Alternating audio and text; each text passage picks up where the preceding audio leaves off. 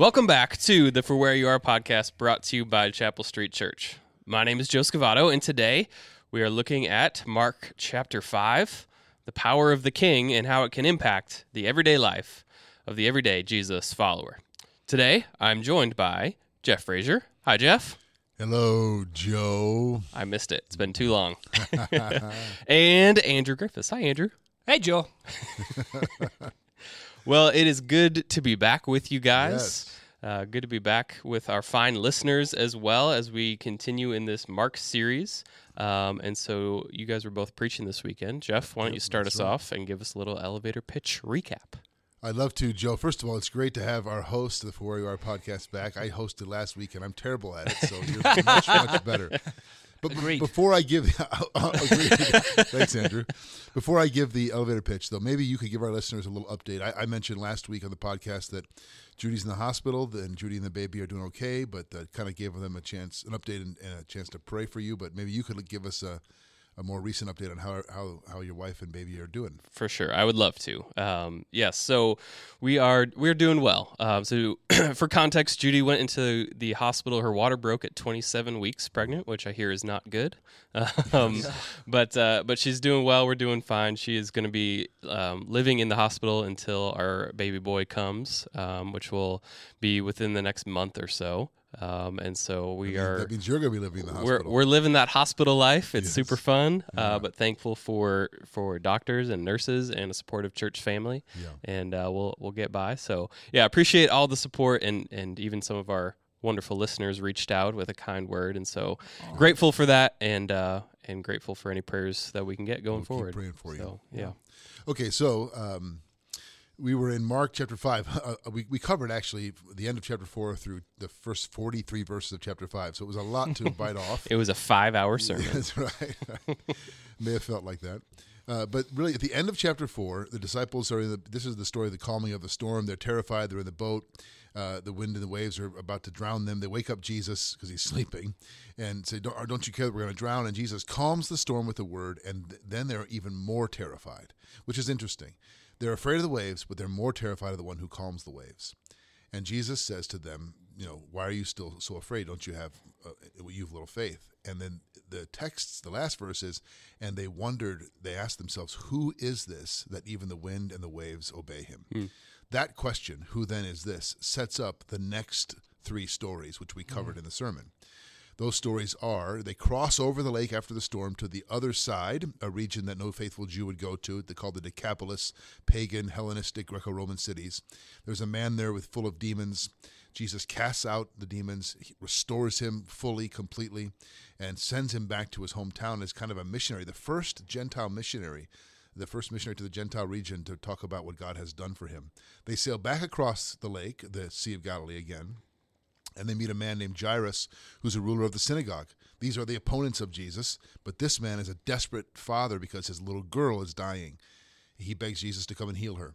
Jesus goes with him, and on the way, they encounter this bleeding woman who, in a crowd, touches Jesus. And Jesus has this remarkable encounter where he restores her and says, Your faith has made you well. But the delay causes the death of Jairus' daughter.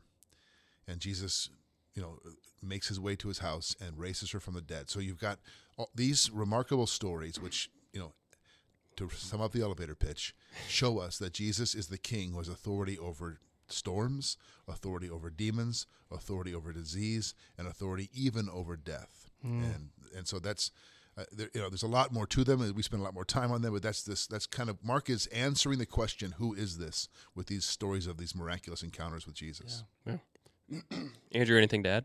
No, no, yeah, that's great. I think it's, I, I do think it's important to see that line that travels from the end of four to five because the, the stories in five, as, as Jeff just said, are incredible. They're Yeah. miraculous. They're, there's so much wonder in them. There's so much Yeah. questions, but I think we miss something if we see them as anything other than answers to that question who then is this like if we don't mm-hmm. see jesus as the central figure in all of those moments Yeah. and what we learn about him um, we'll, we'll kind of miss out on the significance of what happened Sure. because they weren't just a random assortment of miracles Right, that's right. they were it was jesus' intention to show his disciples to show the people around him ultimately to show us who he is Yeah.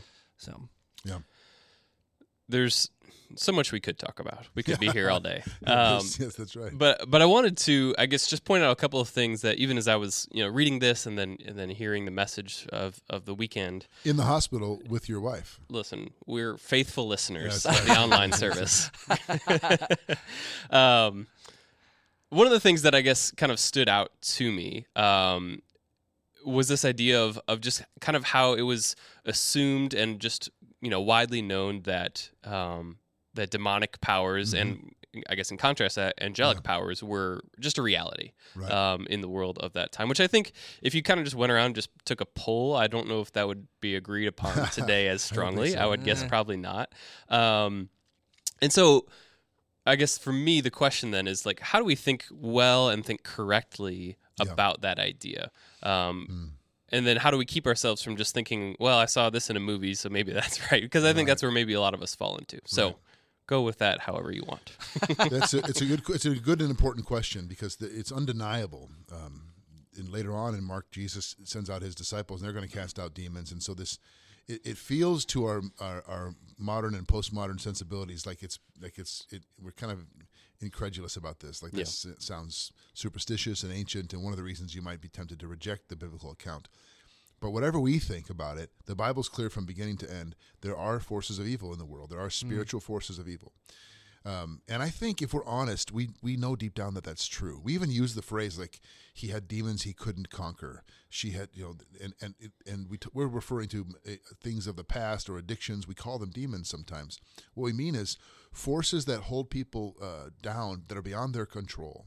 Forces in the world that feels like there's there's a malevolent a force behind this. It's, and, so, and and and people do evil and wicked things. And so, anyway, uh, C.S. Lewis in his book *The Screwtape Letters*, right at the beginning, says there's two equal and opposite errors we should be avoid when it comes to belief in the demonic powers. One is to believe in them with an with an over obsession and inordinate fascination, like to believe in them too much, uh, looking for a devil under every rock kind of thing. the second is to disbelieve in them altogether, entirely. And I think in our culture, it's the second temptation that we're most prone to, and it would be a sh- it, we miss out on on the reality of the world and what God is doing in the world and how He wants to work in us. So I, you know, there's a lot more to be said about that when it comes to possession and and and the Christian view and so on. But I think that, you know, at a high level, we shouldn't. We need to wake up and realize there are there's forces of evil in the world. Uh, what would you say, Andrew? Yeah, I, I mean, I agree with all that. I, I really don't think there's too much more to say beyond that, honestly, because of what you shared about Lewis. That Yeah. an, an unhealthy obsession Lewis with it always is helps. just is, that's right. that's right. And he was British. I made to quote him in my salmon for brownie points. A but um, yeah, I think when I was reading this text, I'm trying to to deal with that because that is, I mean, I'm drawn to that immediately. I read this text and I'm like, oh wow, what what does this mean? What you know, how, how does it apply to me? And I think the kind of the Rosetta Stone for it is to remember this story is about Jesus, and this this is happening and it's important, it's relevant. We certainly should consider Right. what's going on around us, but once once the Bible is done with it, we should be done with it. So what I mean, Now, Andrew just quoted the, ro- used the phrase the Rosetta Stone. For those of you who don't know what he's referring to, that he means the interpretive lens, the way in which we interpret Yes, this. yeah. Yeah. People, yeah, is that an old school phrase? No, I like it. It's very good. Very scholarly. Way to go. Um, yeah, but I think I think Jesus is the focus, and so we should have a concern for that that spiritual realm Yeah. insofar as Jesus does, and then beyond that we shouldn't because there's there's no use to it. There's there's a lot of questions we can all ask about that, but yeah, we're not we're not told everything about the demonic realm, how it operates, and, and I don't think we're meant to know all of that. right, right, You know, the the, the demoniac, which is sometimes referred to in traditional, you know, biblical scholarship, but the guy who's possessed with the demons that we find out they call themselves legion because there's many. The point there is an overwhelming force that's destroying this man's life. You know, he uh, Saint Clement of Alexandria, one of the early church fathers, said uh, the function of the demonic in the, is to distort and destroy the image of God in humanity and I, I think that's true. What, what what what God's enemy, Satan, and the, and the forces of evil in the world want to do is to is to distort and destroy the image of God in us, to keep us from being what God made, who God made us to be. That's certainly true in this man's case. It's just a total picture of desperation and a wretched condition. You know, he, um, and, and th- that's the point that Jesus has power over Right. even the most desperate Right. conditions. right. Yeah, I think it, like it's it's very easy for people who struggle and have very um, terrible burdens that are difficult to overcome to read a passage like this and worry, okay, what is this? Is this demons? Is this? And I think what you just said is so important to go. You know what? That's not a question worth answering. The question worth answering is: Is can Jesus help with this? Can he do something about it? And the answer is overwhelmingly yes, he can. Yeah. It doesn't matter what the torment is or pain is. That's good. Um, Yep. Towards the end of that story, another thing that that really um, kind of stood out to me and it almost confused me a little bit when I when I first heard it.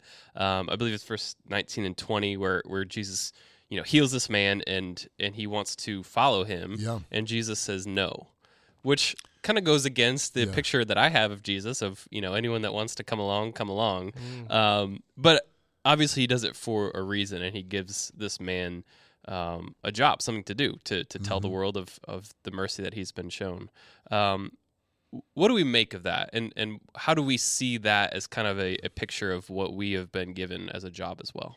Well, first of all, the fact that you re- you read it and you were at first were confused by it is a good sign, Joe. Because no, I, I'm often confused, so that's a good sign. so am I sometimes, and I think that the point is th- there ought to be things in God's word that at first are hard to grasp and understand because it causes us to probe deeper, to ask more mm, questions, Yeah. and to gain a fuller understanding. Um, I remember uh, Thomas Merton in a book called Opening the Bible says, "If you find God always easy to understand the Bible, perhaps it's not God that you found; it's just your own understanding." Anyway, so that's so that's yeah, that's convicting. so so um, so I think it's good, uh, and it is a question worth asking and trying to wrestle with. the, the man has been healed. Of course, he wants to follow Jesus, and Yeah. Jesus won't let him. Yeah, But if if by follow Jesus we mean live the way Jesus intends you to live, then Jesus doesn't forbid that. He just says you're not coming with me in the boat across the other side, Hmm, that's good. because he doesn't just say you can't come. He gives him specific directions, which is a form of following him. He says in verse 19, which is just beautiful. Um, Go home to your friends and tell them how much the Lord has done for you and how he has had mercy on you. That's like a mission statement for all of our lives. Go home to your friends and tell them, your neighbors, your coworkers, the people that are around you, and tell them how much the Lord has done for you and how he's had mercy on you. We should all be doing that. Yeah. That is what it means to follow Jesus. So, in a sense, Jesus doesn't say you can't follow me. He just says, this is how you follow me. It's not what you want, it's what I'm g- telling you to do. So, not coming in the boat to the other side, you're going back to your friends. Um, we all want to follow Jesus on our own terms sometimes. you Yeah. know. Um, but it is interesting that uh, that Jesus uh, tells this man to go tell his friends, and later he'll tell other people not to talk about him. Um, we can get into that if you want, but uh, that, that's a fascinating thing that's sometimes referred to as the messianic secret. Yeah, Like this guy goes back to he's the first missionary to the Gentiles. So he goes to a region that's not Jewish to talk about Jesus. But very often in the Jewish circles early on in his ministry, Jesus is trying to keep the word about him from spreading too quickly. He knows that the confrontation with the religious authorities is going to mean his death, and he knows what the timing of that is. And so I think he's careful about uh, causing a, a, co- a confrontation before his time. So he's he guards the messianic secret in on the in the Jewish communities, but he lets them loose on the Gentile ones. anyway, you know, it, it made me think. You tell me if this is wrong. So this, is, this is a good start, right? Um, it just made me think. When I was younger, a lot of times, whether it was taught or, or kind of just implied, like there was this idea of like to follow Jesus, you have to kind of like you know become a missionary and go across the world and Yeah. and you know preach to the whoever. right? Um, and and I always kind of like felt like, oh man, like why am I not doing that? Like I'm not following Jesus. I've- Mm-hmm. But then a passage like this kind of makes it seem like you know, like there are people who need Jesus that live That is a across the great street from me. Um, That Yep. y- I don't need to to go away from from where I live. There, there's plenty to do here.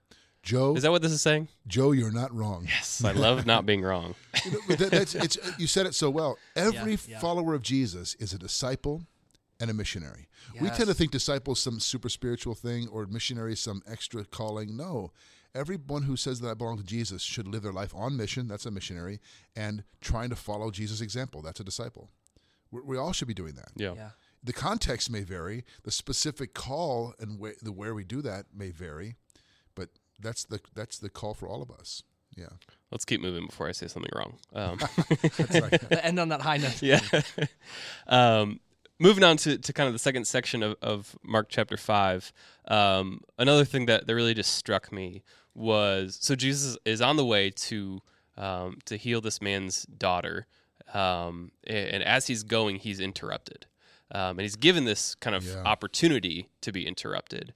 Um, and just the way that he responds to that, I think, is so um, so interesting to me. 'Cause Mm-hmm. I, I know for me, and I, I think for a lot of people, we don't like necessarily being interrupted. Like if I have a Yeah. schedule for my Right. day and someone messes that up, I'm not. I it drives me crazy. Yeah. Um, and yet he he responds so beautifully. Um, You, Joe, you're about to have a baby. You're going to have to get used to interruptions. well, pray for me, please. Yeah. Uh, but, I, but I understand what you're saying. You're Yeah. right, yeah.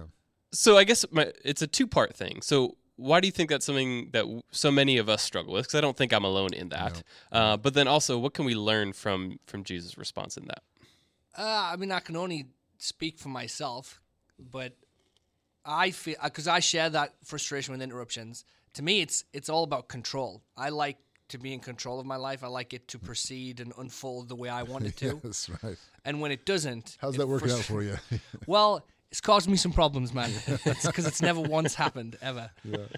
But uh, yeah, and I think I think the Jesus's perspective, which is what we all need to get to, is he he is free from any such burden. He he ha- like he is happy for his life to unfold the way his father has laid it out for him, and so he does really see everything that's happening ar- happening around him as an opportunity to witness to his father, to share the love of God, to to minister the gospel.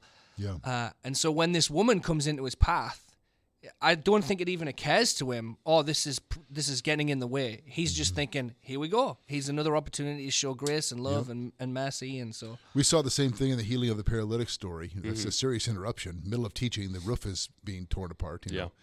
Know? But in, interesting, in this account, it didn't have to be interruption. She touches Jesus in secret in a crowd. I mean, in a crowd, but only Jesus and the woman know what happened. Yeah. He could have continued on. Yeah. And we could even argue he should have continued on because Jairus' daughter is dying. He, Jesus is the one who, stu- who, who, like, she doesn't really interrupt him. He won't let it go Hmm. he says to his disciples who touched me, and they're like, "What are you talking about? Everybody's touching everybody. It's a my crowd, favorite you know." Like, you know, the- and we, and then, but he knows, and it's, I think it's amazing. There's only two people in the whole crowd who know what happened: Jesus and the woman. yeah, And Jesus won't let her stay anonymous. I think that's a key lesson for us. You can't follow Jesus anonymously from the crowd. Hmm. he calls her forward to him and he forces the issue because she's received physical healing, but he wants to restore her completely and she needs to meet him face to face to do that. So I think the, and, and as Andrew said, uh, my agenda, our agenda is often just that, my agenda. God's agenda is different. And, in, and we look at the life of Jesus, his agenda is the will of his Father and it's people.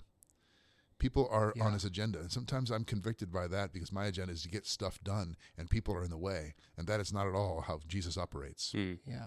And you, could, I suppose, you could also think, at least in this instance, well, what's what's the biggest and best miracle? We know what's about to happen, and that's Yeah. huge. Uh, yeah. But to Jesus, he wasn't concerned about what's going to be the biggest show. Like you said, he was concerned about a woman who was Right. desperately. I mean, she comes to him trembling and afraid Yeah. because she's frightened of what people are going to think of her when they see her. Because she's calling her out in public. And what a huge statement of grace by Jesus that he's like, I, I need this woman to see how I think about her Yeah. I need in front of all of my disciples in the crowd to see it too. Yeah. He calls her daughter. It's really Yeah. tender. Um, Jeff, talk a little more. You, you mentioned this, and, and you touched on it in your sermon as well. Um, but this idea of how you know following Jesus, you can't be anonymous. You can't. Yeah. You you. There has to be more than just being a part of Yeah. that crowd necessarily. Talk talk a little more about what you mean by that. Well, actually, Andrew and I had a back and forth about this in our preparation time in our preaching team meeting and a couple meetings since before we preached about what was going on with this woman. So we're told that she uh, believes that if she touches his garment, she'll be healed. So she has some faith, but it's not perfect faith. Hmm. Like she, she has some kind of faith in Jesus, enough faith to risk the crowd. She's a bleeding woman; she's not supposed to be in the crowd, and so she's, she's, you know, she wants to, she wants to get something from him. There's a prophecy in Malachi uh, chapter 4, verse 2 the Sun of Righteousness will rise, there'll be healing in his wings. It's likely she heard that prophecy and believed Jesus was that Sun of Righteousness. Wings meaning the the Hebrew word for uh, corners and of your prayer shawl, the kanaf, the wings, that if she touches the corner of his garments, i.e., his wings, she'll be healed. Anyway, so she has a an imperfect understanding of who Jesus is, but it's enough to compel her to come to him. But Jesus wants to give her a full understanding of who he is. Yeah. And I think that's true for all of us. I think people, you can be in the crowd, you can come to worship, you can be around the people of God, you can be kind of around Jesus and and and, and Christianity, but but not have come met him face to face. Yeah. And you can, and sometimes we want stuff from our religion, quote unquote. We want stuff from God. We want to be blessed and forgiven, and we want to have, you know, a better life. But, but it's about what we want. That's not the same thing as surrender to Him. Anyway, I don't want to over over.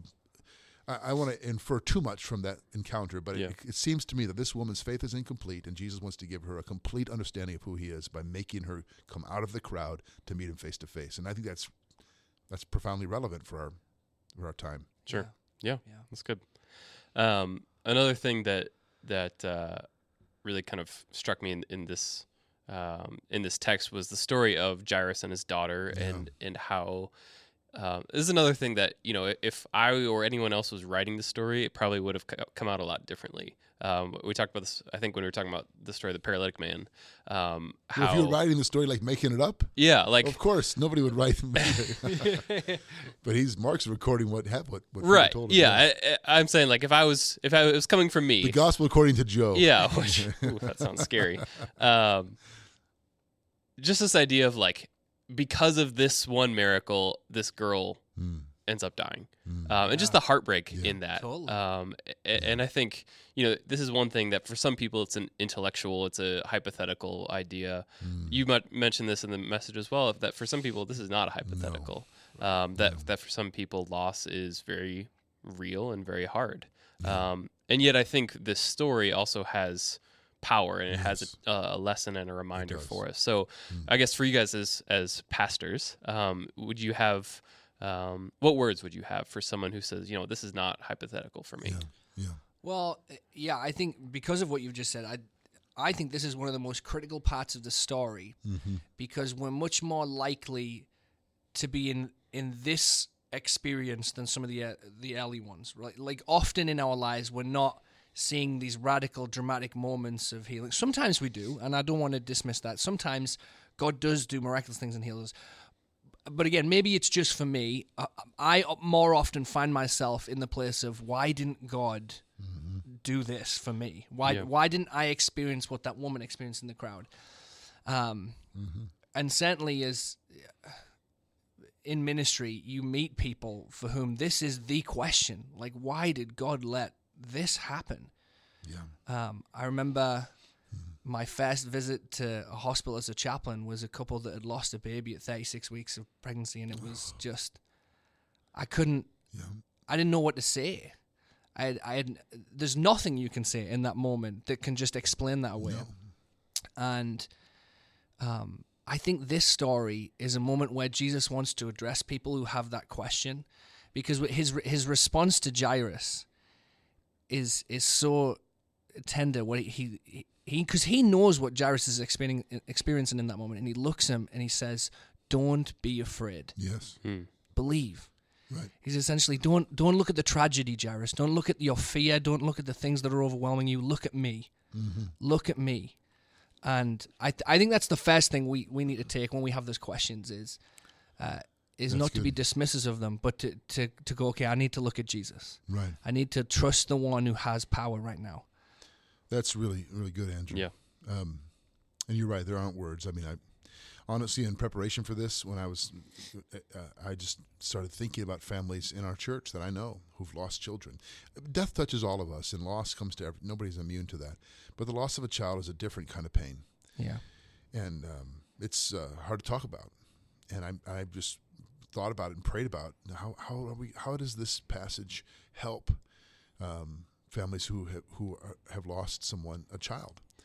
Well, Jairus, when when when when the when the servants come and say, "It's too late. Your little girl didn't make it. Don't bother the teacher anymore." Jesus says, "Don't be afraid. Just believe." But Jairus doesn't know what that means. Mm.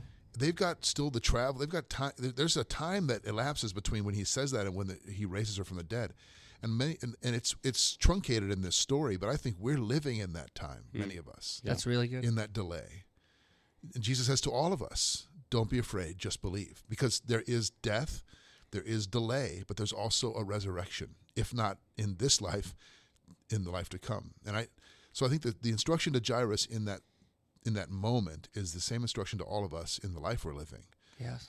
But it's it's it's difficult Yeah. and it's painful and it, and, it, and as you said, Andrew, it is the question many are asking. Um, and and I think this side of eternity, the answers are are in, incomplete. Yeah. Right. Yeah, Yeah, that's good. That, that's that's why we go through scripture Right. to talk about hard questions. That's good. Right. Um, But how? But how? I, I- know you have to get on to the next question, No. Joe. But how? how tender is Jesus when he?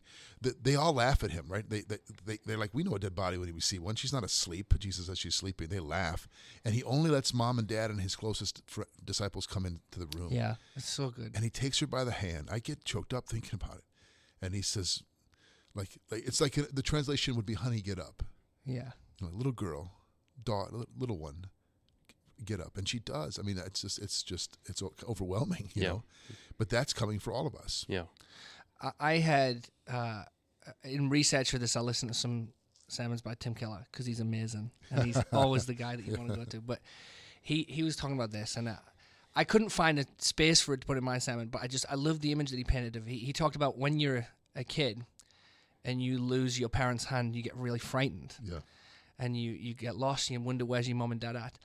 But what we see in this uh, image is Jesus taking hold of this little girl's hand, yeah, and it's a picture for all of us that that's what he does. For he takes our hand yeah, and he never lets go, yeah. and his grip is so tight that it can pull us even out of death itself. Right. right.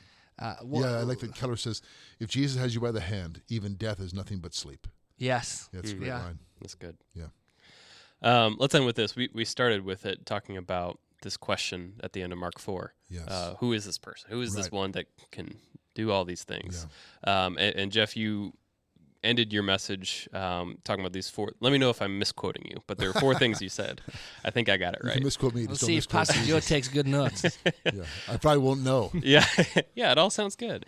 Um, there's no place he won't go to reach someone. There's no dark power he cannot drive out. There's no brokenness he cannot heal and restore. There's no desperate condition he cannot deliver us from. Sounds good. Sound right? That's Close good. enough. Yep. Um, those those four truths Yeah. um, from these four examples. Why is that? Why is that good Yeah. news? What what encouragement is there for someone um, who is lost or in darkness or broken or desperate today, based on what we read? Well, that first one, he, there's no place he won't he won't go. Jesus won't go. There are places I think that we won't go if we're honest. We're hmm. nervous about, we don't like, we think those people are the problem, or we're scared. There's no place Jesus won't go to reach someone. He went all the way to the cross, and he goes through the storm to teach his disciples about who he is, and he goes the other side of the lake to teach them about who he is for this one guy who nobody could do anything for, and he restores him, and he sends him out to tell the good news of the gospel. So I, I just love that first one. There's no, pl- and I think for us, maybe that we should stop and think he's done that for me, yes, and he's calling me to do that to go with him for other for others. Um, And then the, the next three stories are these stories of, of brokenness and des- and desperation and death, and Jesus has power over all of them, in, in my life. And so I, maybe maybe one question to ask is, who am I in danger of giving up on? Hmm. Stopping, That's a great stop, stop praying for. Do I think they're beyond hope, beyond help, beyond reach? Well, the, the guy full of demons, nobody could help him. The issue, the woman who was bleeding, no physician could help him. The text says she tried everything and it was worse. And death is the final enemy. Nobody could help someone who's dead, but Jesus can do all three. Hmm. And I think that's the whole point. yeah. That's good. Andrew, anything to add to that? No, I think this is great. I, I think it's, it's it's a lesson for us. I think as well in if I think that I'm too far away, or if I think the stuff in my life is too ugly to be shared or too overwhelming to be conquered, this is an encouragement to me that Yeah. Jesus is saying I can face those things. Like the the deepest darkness in my heart that I feel that no one else wants. I mean, think about the woman. She does, she she's seen as unclean by everyone else and she thinks no one wants to no one wants to be near me no holy man is going to touch me and jesus is saying yes i will yes i will and and the same for the the demoniac and all these other situations it's a, it's a lesson to us that there is no such thing as a lost cause or too far gone or too bad of a situation for Jesus to come into and redeem and restore. Good stuff. Yeah, Um, the Bible is. highly recommend. Regular bestseller.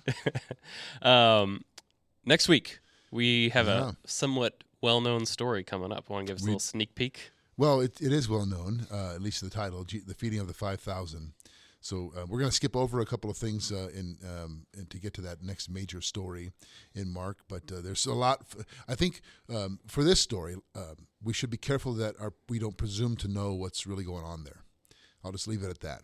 Sometimes our presumption and our familiarity, or we think we already know, gets in our way of understanding. So I would encourage everyone to tune in and listen with fresh ears. That is, if you don't, you've never heard it before. There you go. Looking forward to it. All right, it's been too long since I've said this. Okay. The segment that I've been waiting for. Yes. Joe wants to know. All right, it's time. So, you guys are well aware of this that Joey wants to know has become just a how can my life get better situation. It's very self-serving. Yes. So, this week, Joe wants to know um, what are what would your advice be? Your favorite boredom breakers. So, for example, if if say you were living in a hospital Like hypothetically. hypothetically Yeah, speaking, okay. and you were just in a little one room with your spouse, and you were driving each other crazy, or at least the husband was driving the wife crazy. um, what what would you say? What would be some games, activities, things to do to break up the Lots of Good monotony? activities. Andrew, would you have a Marvel marathon with Janae? Yeah, I mean that's that's Janae would not be interested in a Marvel marathon at all. The, the only Marvel movies Would it put her to sleep so you could just do whatever yeah, you wanted? I was just gonna say the only times that she has watched Marvel movies. Better with than me, anesthesia. She seriously, you could do like hardcore surgery on Janae. Just put five minutes of Iron Man on, and then she's out. you could do like a heart transplant. She's not gonna wake up. Um, I'll tell you what I do is, and I just started doing this last year, and I'm gonna be careful saying this because there's an artist next to me who's very, very good. But my kids discovered this thing on YouTube called Art for Kids Hub, where this artist will show Hold on, you wait, It's called what? Art for Kids Hub. Art for Kids Hub. Thank, those who Yeah. don't thank you for the speak translation because I had no idea. Yeah. Um, and it it's this artist, and he shows you and your kid how to draw various things. and so he Ah, cool. he does it slowly on the screen, and so me and the kids will will watch it. And I've got super addicted to it, to when I'll watch it without the kids That's now. so unlike you to get really into things. I know. I just don't. I'm pretty. Yeah. That actually sounds Very cool. against character. Yeah. It's really fun. Really fun. Yeah, Okay, that's a good one. I, well, um, I spend too much. I start. Um, I've started keeping a, a a backlog of podcasts I want to listen to, of, of articles I want to read, or uh, books I want to, you know, things I want to get to. I just don't have time Sure.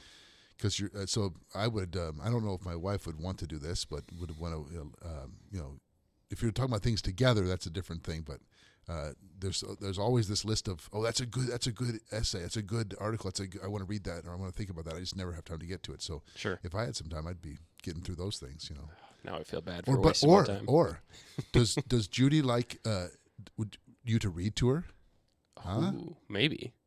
That'd be cool Or she might hate it. I don't know. I guess we'll find out. Yeah. I'll try it out. yeah, yeah, yeah. she Well, doesn't like reading, but she likes she's listening captive to books. in the so hospital maybe. room so you can find out if she likes it or not yeah that's funny Oh man. Okay, I'll try these out. We'll see how it goes. Maybe next week I'll be in a great mood, or I'll reading and drawing We'll for see. Judy there we Yeah. go Are you board game people? Yeah, but th- we don't really have space for board games. Is Ah, the okay. problem. So Fair enough. we'll try it out. And if any of our fine listeners have any ideas, please send us an email, Yes. and I would be happy to try it out. Okay, thank you guys. This is fun. Good to be back. And thank you for listening to the For Where You Are podcast. Make sure you subscribe so you never miss an episode and share this with a friend. If it has helped you in your faith journey, we will talk to you soon.